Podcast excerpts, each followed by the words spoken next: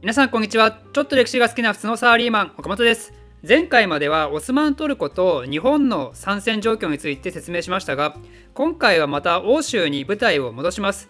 実は1915年以降つまり戦争が始まったその翌年に入ってから第一次大戦に参戦する国がどんどん増えてきます。これによって今まではある程度限られていた戦域がどんどん広がっていっていよいよこの戦争が単なる欧州の一戦争という立場から世界大戦という意味合いの強い戦争へと突入していくこととなります。そういった戦域の拡大とか戦車毒ガスなんかの新兵器の投入だったりあとは予想外の戦争の長期化なんかから参戦国の中でも戦争の負担に耐えられる国耐えられない国の格差が出始めてくるんですけどでもどちらが有利なのかどうかまだまだわからない緊張状態が続きます。ということで今回はそんな欧州諸国の参戦状況や東部戦線の状況なんかについて説明したいと思います。まず東部戦線の話の続きからです。東部戦線はですね相変わらず同盟国側の攻勢が続いてたんですよ。西部は塹壕で膠着状態の守備体制を築き上げたので兵力をさらに東側に移したりもしててそのおかげもあってか1915年の夏までにはポーランドを越えてラトビアやベラルーシあたりまで進出してるんですよ。この状況はロシア側は大退却って呼ばれてドイツ側では大進撃と呼ばれてます。でそんな大校長の東部を率いてたのはヒンデンブルクとルーデンドルフでしたよね。この人たちはもう東側はこんだけ好調にロシアぶっ倒しまくってんだからシュリーフェン計画の大前提だった西部主戦論なんていうのはもう捨てて先に東部を一気に集中して倒してその後みんなでフランス倒しに行きましょうやっていうのを提案するんですよ。もうそもそもシュリーフェン計画は破綻してんだしロシアこのままぶっ倒しましょうやって逆シュリーフェン計画しましょうやって提案するんですよね。てか写真見たら思いますけどこの2人めっちゃ顔怖いっすよね。こんな2人にねそんな凄まれたらちょっとそれだけで心折れそうですよね。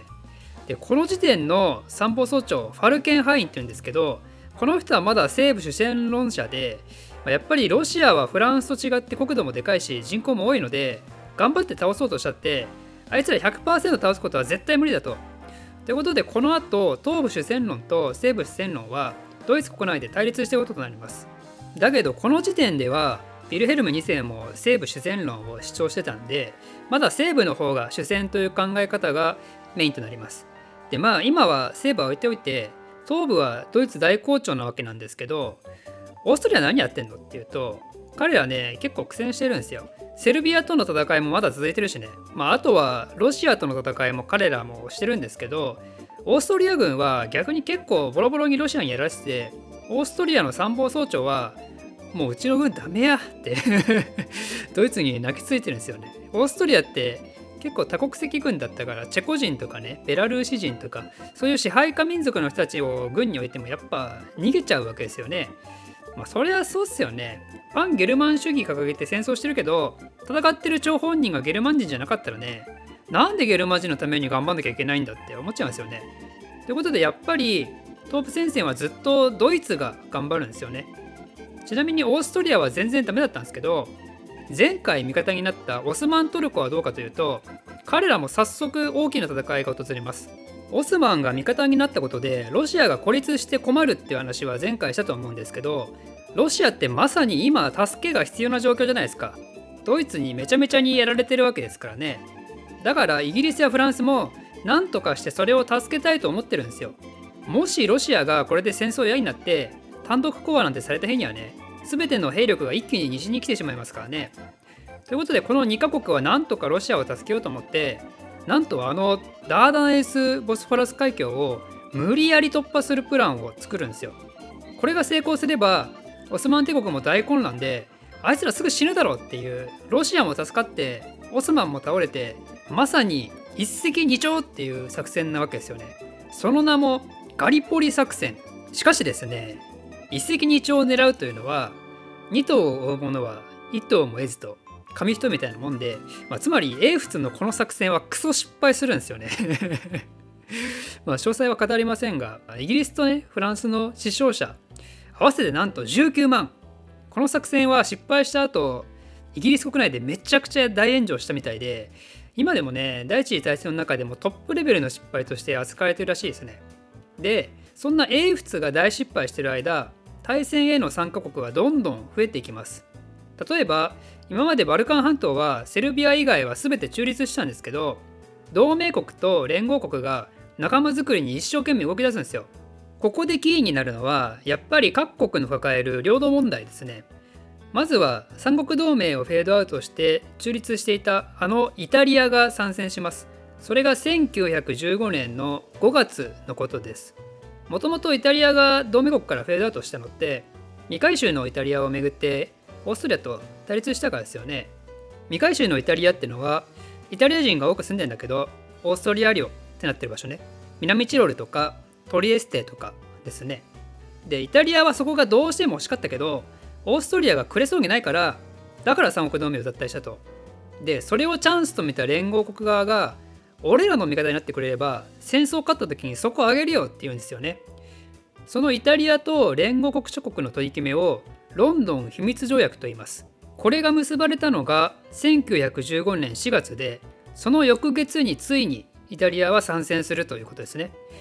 でもねまあ想像できるかもしれないですけどこれはオーストリアをめちゃくちゃ怒らせるんですよね。そりゃそうですよね。もともと味方だったのにね、ドイツだってめちゃくちゃ怒るでしょうね。このクソ裏切り野郎をぶち殺してやるってことで、主にオーストリア軍がイタリア遠征に向かうんですけど、イタリアへのあまりの恨みの強さに、オーストリア軍がめちゃくちゃ戦闘士気上がるんですよ。あのオーストリアのトップが、もうダメですわって言ってたあの軍がですよ。でね、イタリアってなぜか戦争とても弱いんですよね。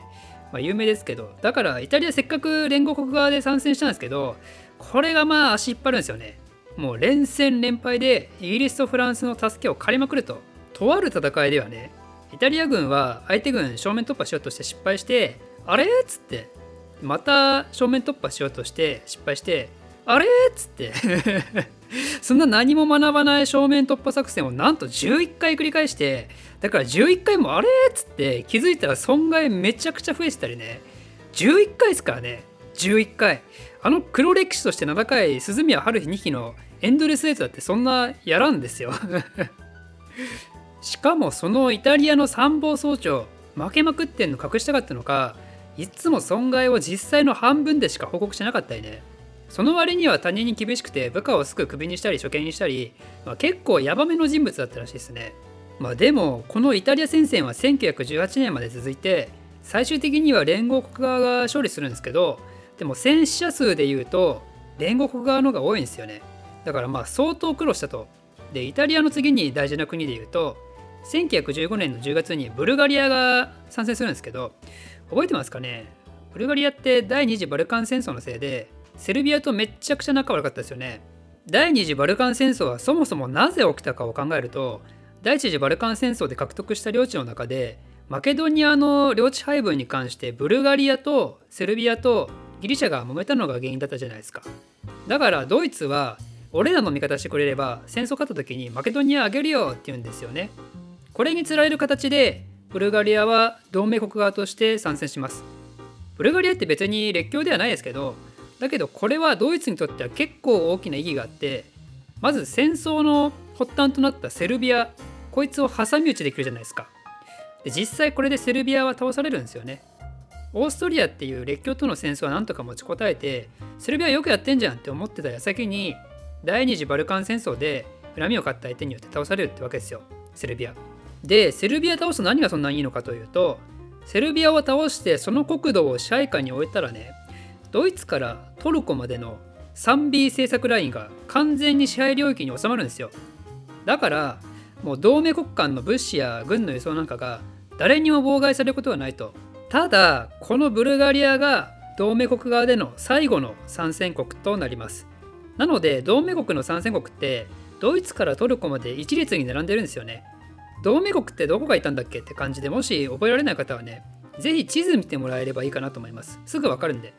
でそれ以外は基本連合国家だとね思ってもらえばいいんじゃないですか。実際残りのバルカン連合のギリシャとルーマニアは翌年に連合国側として参戦することになります。ということで今回は主に1915年時点の東部戦線と参戦国の拡大について説明しましたが